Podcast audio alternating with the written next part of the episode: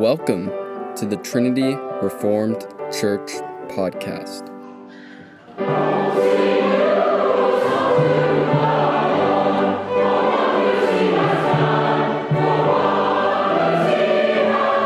Against Gravity, how G.K. Chesterton teaches us to take ourselves lightly. The Stack and Talk from a mini-conference on humorous literature by Matt Carpenter.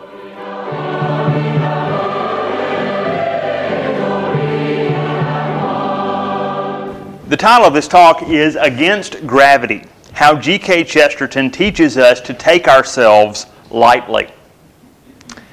There's no preparation for the first time you meet G.K. Chesterton. It's like walking into a spring thunderstorm while the sun continues to shine. The first time I ventured into his work, Orthodoxy, I was lost, turned upside down in my own room. Or, maybe I should say, turned right side up. I was 22 years old.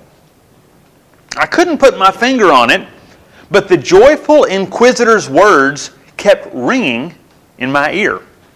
Sentences like, "The things I believe in most then, the things I believe most now, are the things called fairy tales.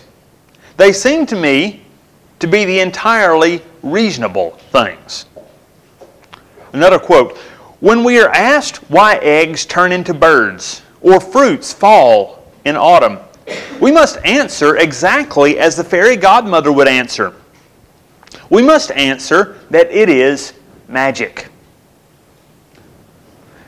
The only words that ever satisfied me as describing nature are the terms used in the fairy books, charm, spell, enchantment. They express the arbitrariness of the fact and its mystery. A tree grows because it is a magic tree. Water runs downhill because it is bewitched. The sun shines because it is bewitched. End of quote. These are just a few sentences that struck me like bolts of lightning. Unlike being struck by lightning, though, I found I wanted to be struck again and again. Soon, I saw that Chesterton wasn't calling on us to believe bizarre things, just unique explanations for normal things. He calls on the reader to delight in the wisdom that comes as an adult while preserving the vision of childlike wonder. Reading Chesterton for the first time was like the initial bite of an appetizer when you don't know you're starving. We've all had that experience before. You ever eaten one bite of something and said, "I did not realize how hungry I was"? Or the first step in climbing a lovely high mountain. You're one step closer, but you know, "I want to go further." Gilbert Keith Chesterton was not just a man. He was a force of nature. Born in London in 1874, he was 6'4", 300 pounds, give or take 50 at any one given time. He was both a knight and a jester, wearing a cape. Literally, he always wore a cape and carried a sword cane. His delight in life could be seen in the simple joys he pursued. He loved children's birthday parties, much more than the stuffy gatherings of aristocrats, of which he also had experience attending. This rotund, jolly, fearless, and wise writer could pack more into a paragraph than many do in an entire book. Yet his profundity was not in scholarly depth, but in joyful paradox, delighting in the mysteries of life, whether wondering at the glory of God and the beauty of the heavens, or in the magnificent whiteness of milk. For instance, one quote, "The object of opening the mind, as of opening the mouth, is to shut it again on something solid." The difference between the poet and the mathematician is that the poet tries to get his head into the heavens, while the mathematician tries to get the heavens into his head. Another, journalism largely consists in saying Lord Jones is dead to people who never knew that Lord Jones was alive. His depth is revealed not only in quotes, but in essays, novels, and poems. He attended art school rather than college. He was asked afterwards to contribute an article to an art magazine, and his article was so popular that he began writing full-time. His breadth is wider than almost anyone. He wrote about theology, philosophy, economics, politics, social criticism, literary criticism, history, fantasy, detective fiction, and adventure stories. His biographer, Dale Alquist, just one of many biographers I would add, summarized his influence this way. Quote, "This absent-minded, overgrown elf of a man who laughed at his own jokes and amused children at parties by catching buns in his mouth, this was the man who wrote a book called The Everlasting Man, which led a young atheist named C.S. Lewis to become a Christian. This was the man who wrote a novel called The Napoleon of Notting Hill, which inspired Michael Collins to lead a movement for Irish independence. This was the man who wrote an essay in the Illustrated London News that inspired Mohandas Gandhi to lead a movement to end British colonial rule in India. This was a man who, when commissioned to write a book on St. Thomas Aquinas, had his secretary check out a stack of books on St. Thomas from the library, opened the top book of the stack, thumbed through it, closed it, and proceeded to dictate a book on St. Thomas." End quote. Alquist goes on to quote the medieval scholar Etienne Gilson, who said that Chesterton's biography is, quote, "without possible comparison the best book ever written on St. Thomas. Nothing short of genius can account for such an achievement.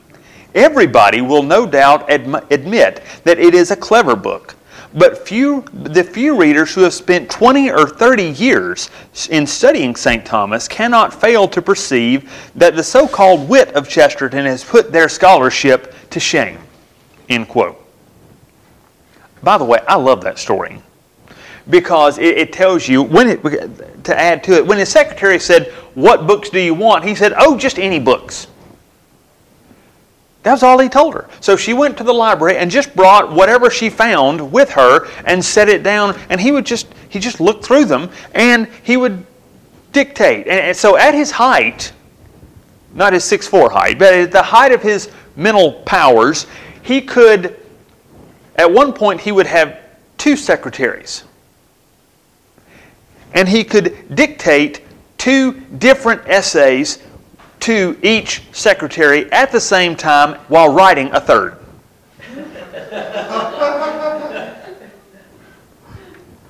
Kind of makes you sick. Maybe not you, but me. Oh, with holy jealousy, of course. Of course. Believe me, I could not do that in preparing these lectures at all.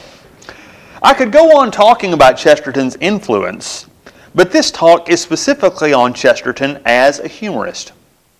His comedy could communicate profound truth with a light touch. This frustrated many of his contemporaries who took the problems of the present time with grave seriousness. After all, aren't the problems of the modern age something over which to be worried? Not for Chesterton. When interviewed once by the Cleveland Press, he advocated for an emphasis on localism, but in a way that only Chesterton could. Quote, "What we should try to do is make politics as local as possible. Keep the politicians near enough to kick them. The villagers who met under the village tree could also hang their politicians on the village tree. It's terrible to contemplate how few politicians are hung today." End quote. That was published, by the way.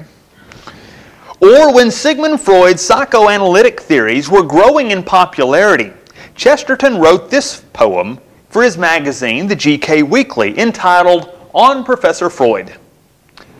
Here's the poem.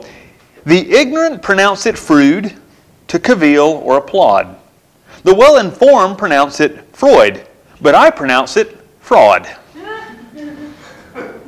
When defending the idea of tradition, Chesterton declared that tradition had a surprising ally in democracy.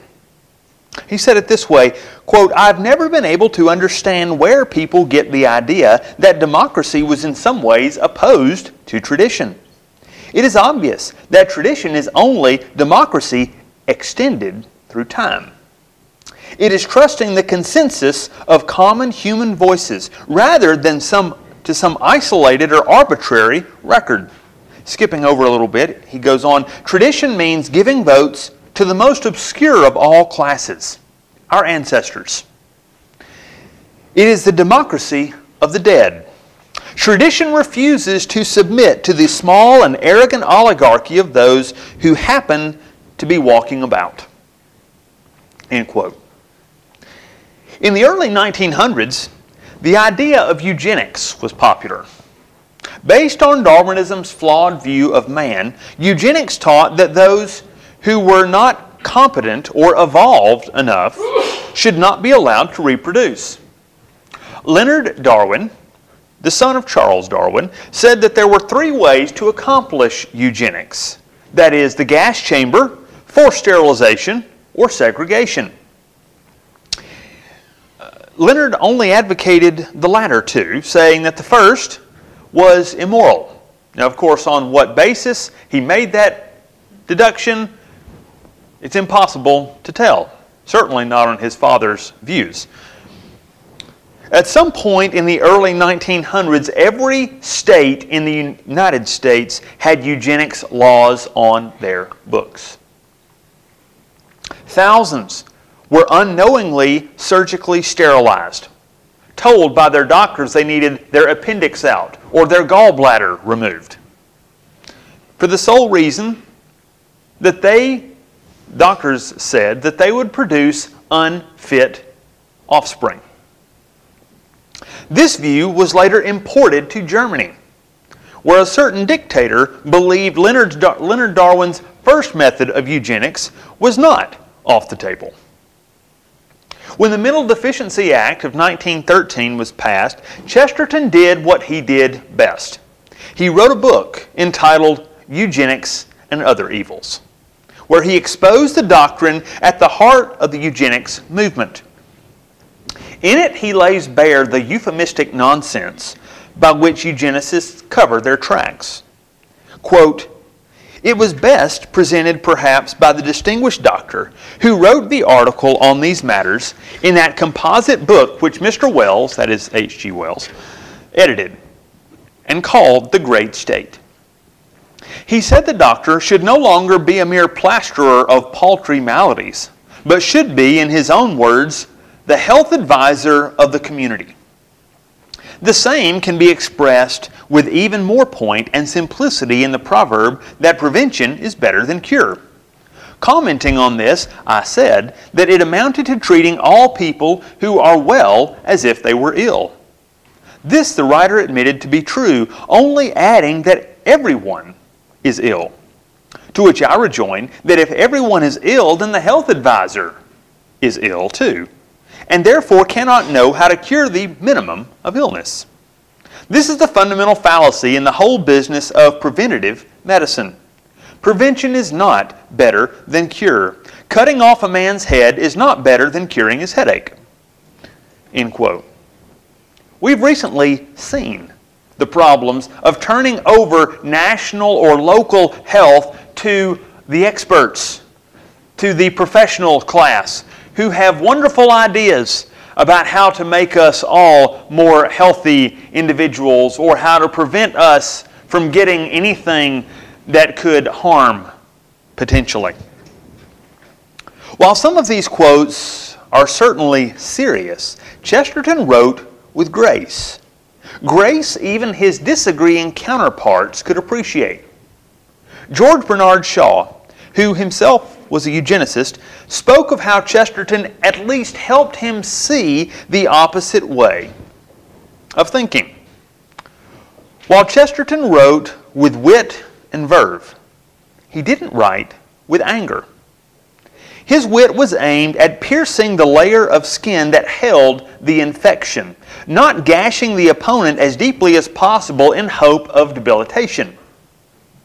This is further evidenced in his most profound yet lesser known book, The Everlasting Man.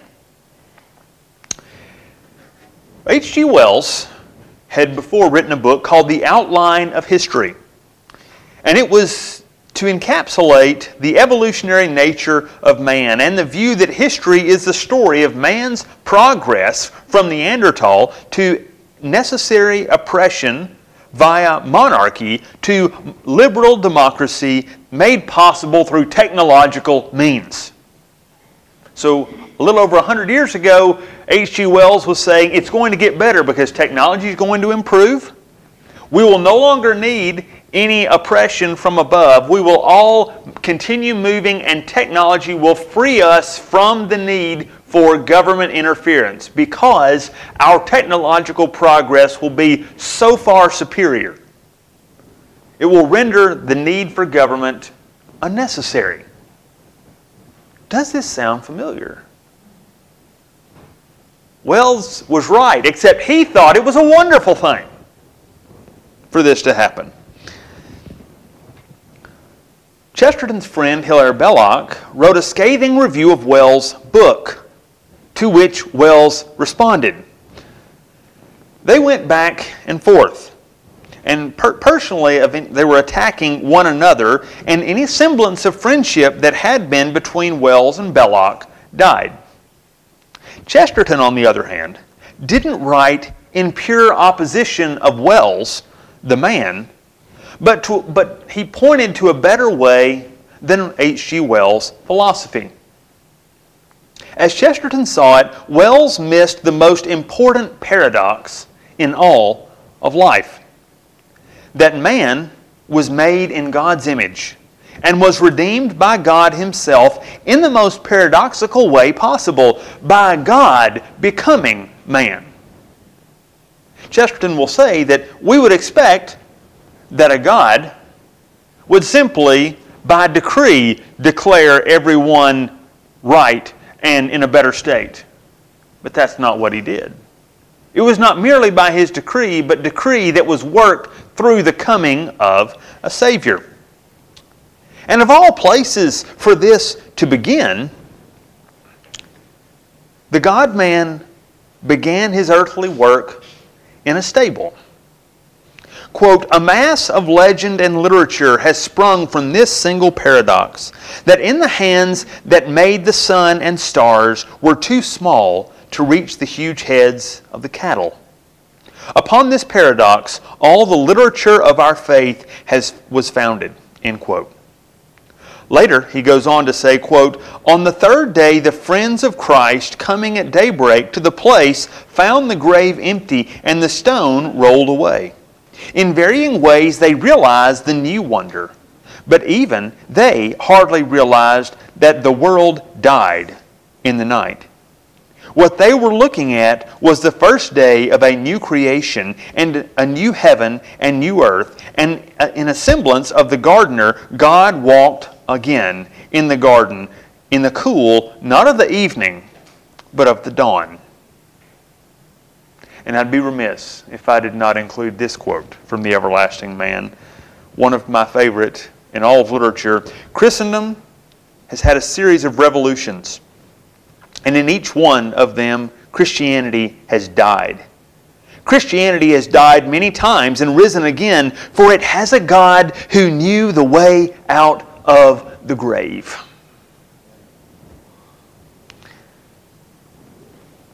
You can see how C.S. Lewis, as an atheist, would come across this book and call it later the greatest apologetic work he'd ever read, playing a significant part in his own conversion.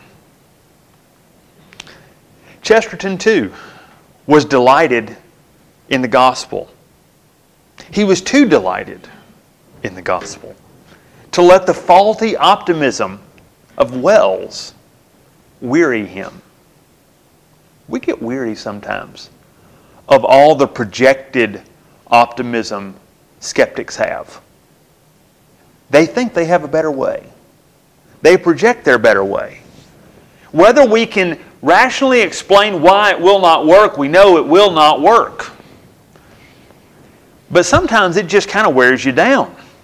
You get tired of arguing. You get tired of explaining, and you tend to just keep the joy to yourself, and it starts to shrivel.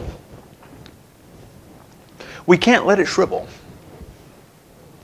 We have to feed that joy. Feed the eternal hope.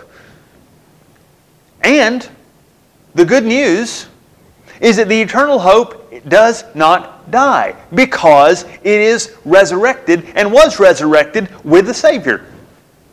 And because the Spirit abides in us. Hope is continually reborn. It's not just an abstract hope. It's a living hope. Because it's hope tied to Christ. Chesterton's novels, sometimes frivolous, sometimes silly, always make a point. Take his novel, Man Alive. The plot centers around a stranger named Innocent Smith who brings whimsical delight into a moribund home. And you can actually contrast, I'm not the first one to point this out, you can contrast Innocent Smith and Mary Poppins by, I believe, P.L. Travers. I know her last name was Travers. You can contrast those two, but let me tell you at the beginning, Man Alive is a much better work than Mary Poppins. Sadly, Walt Disney, or maybe for the good, Walt Disney never made Man Alive into a movie. Definitely for the good now. So Innocent Smith, he comes into this home. He brings delight, brings joy to the home. Yet, at the height of their joy, the police come in and take him away because of charges of polygamy, burglary, and attempted murder. We witness the trial of Innocent Smith, who gives a good and clear defense of all his actions, all of which are only possible because he sees life with the humility and delight of a child. Because of the way the things that he did, and he did not commit the actual crimes, by the way. He is innocent, of course. But his work, the reason he did what he did was to bring this family joy and to just bring joy to himself. Chesterton's work, Tales of the Longbow, is a series of chapters, each of which sees a different man doing something considered impossible. In one chapter, a man eats his hat. You've heard the expression before, if such and such happens, I'll eat my hat. Well, this man does. Or in another chapter, a man makes a purse out of a sow's ear. Another chapter, a man makes pigs fly. Those who reach these inconceivable goals then come together. They join forces and create the League of the Longbow, a group who resist the takeover of local land by a cabal of government and big business leaders. This one book for me holds a very special place in my heart because in God's providence, I finished it the day after I heard the Obergefell v. Hodges Supreme Court decision that legalized same-sex marriage nationally. This book gave me hope that no matter what happens, the good that seems destined to lose can and eventually will be restored. But only like the foolishness of God, only with the foolishness of God that overcomes the wisdom of man. And Tales of the Longbow is definitely a story of foolishness that overcomes technocratic wisdom. Time fails to talk about Chesterton's excellent detective novels featuring the gentle, observant, and wise priest known as Father Brown. His work in detective fiction would aid him in supporting the start of the Detection Club, a group of detective writers that included the likes of Dorothy Sayers, Ronald Knox, Agatha Christie, and others. Chesterton served as the president of the Detection Club from 1930 until his death in 1936. Did not even mention his poetry. He wrote wonderful and silly poetry. He also wrote epic poetry.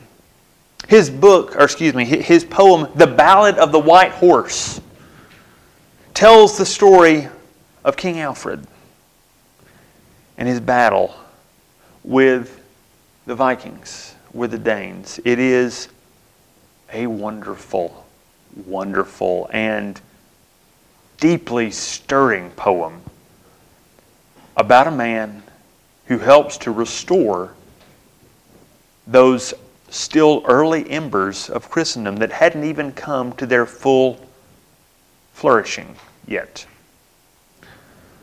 But lessons from Chesterton. Number one, the first lesson that we learn. Sometimes we must look at the world upside down to see it right side up. When the enemy overturns the world, looking at it upside down is the only way to see it aright, to see things as they actually are. From the beginning, our enemy worked to pervert the good. He has no creative powers, only destructive ones. We live in a world that hates authority but loves power, despises sex but embraces sexuality, proclaims freedom through mutilation, and promises life by giving you the keys to your own death.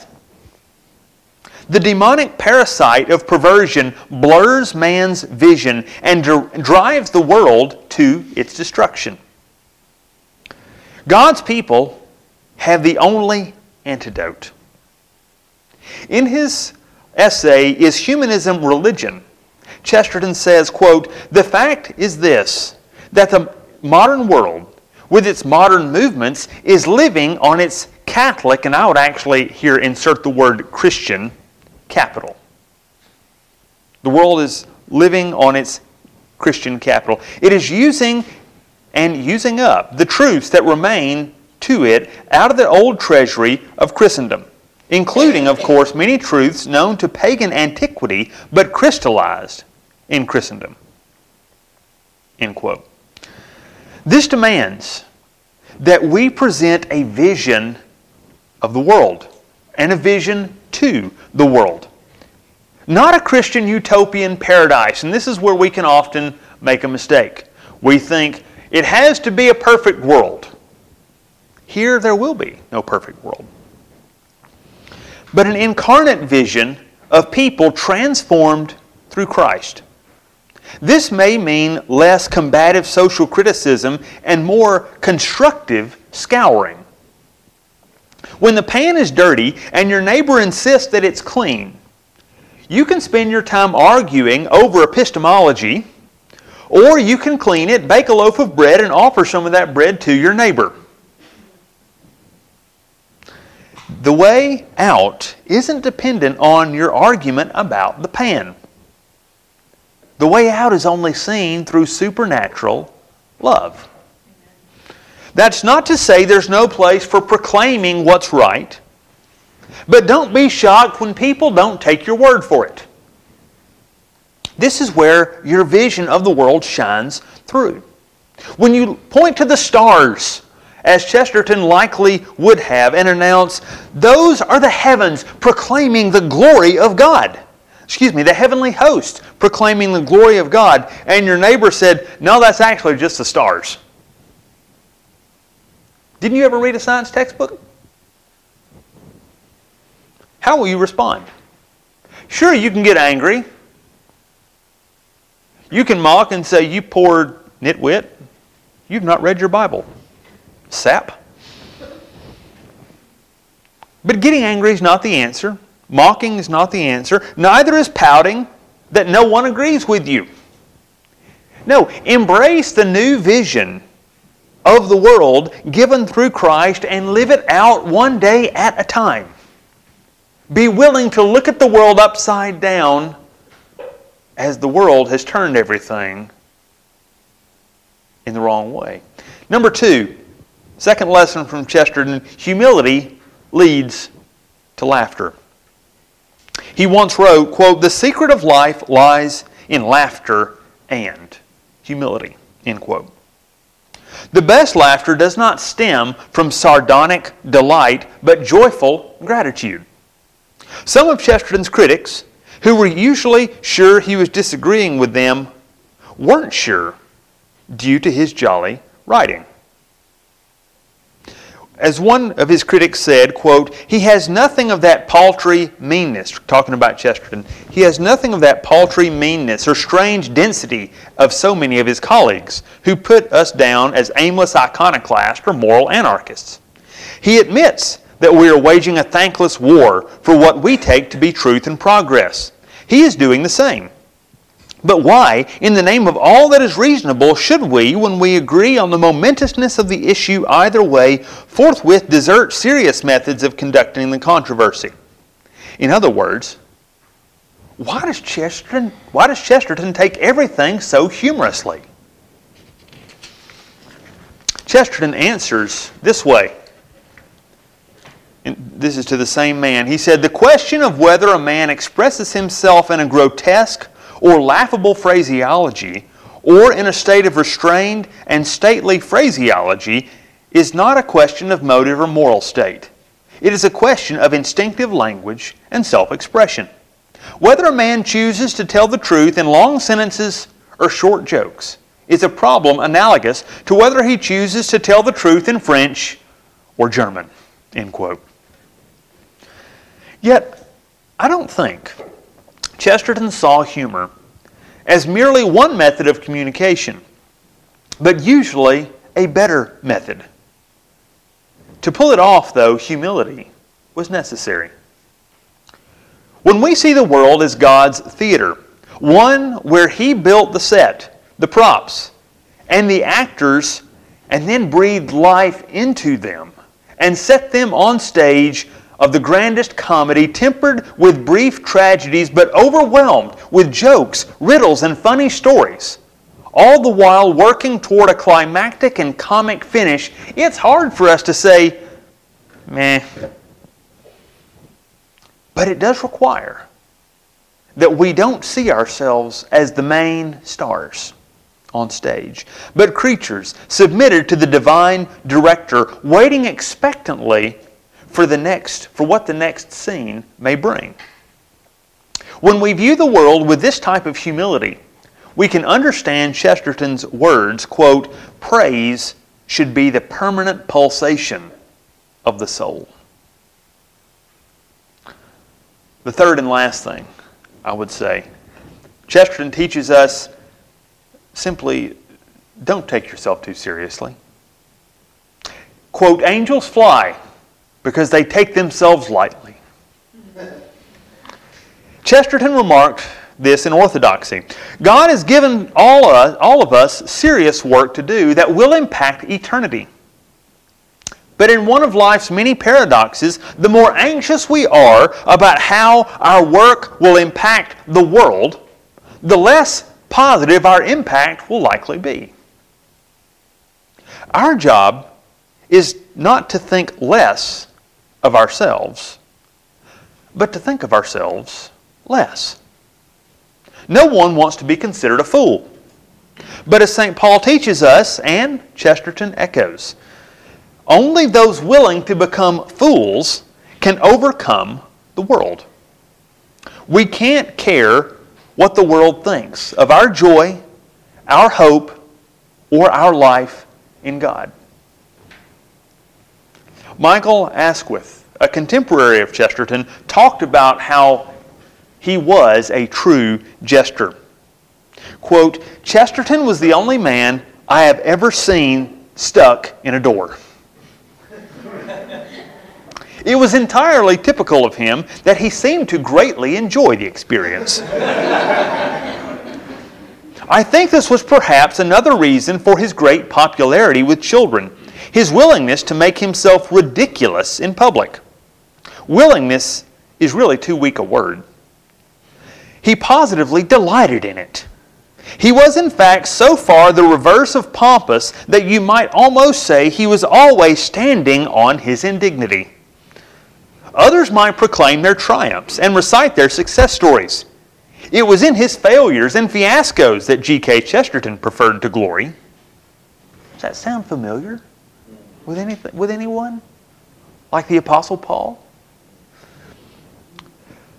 Later, a jester of genius he certainly was, but he was first and foremost a prophet. The cap and bells were only a means to capture an audience. This done, they were thrown aside. The cap and bells were thrown aside. And the jester got down to his real business, which was not entertainment, but salvation. End quote. Not everyone has the personality of G.K. Chesterton. And no one quite like him will come along again. But his writing can teach us how to overcome the soul-withering gravity of the world. Thanks for listening. If you want to find out more, check out our website at trinityreformedkirk.com. That's trinityreformedkirk.com.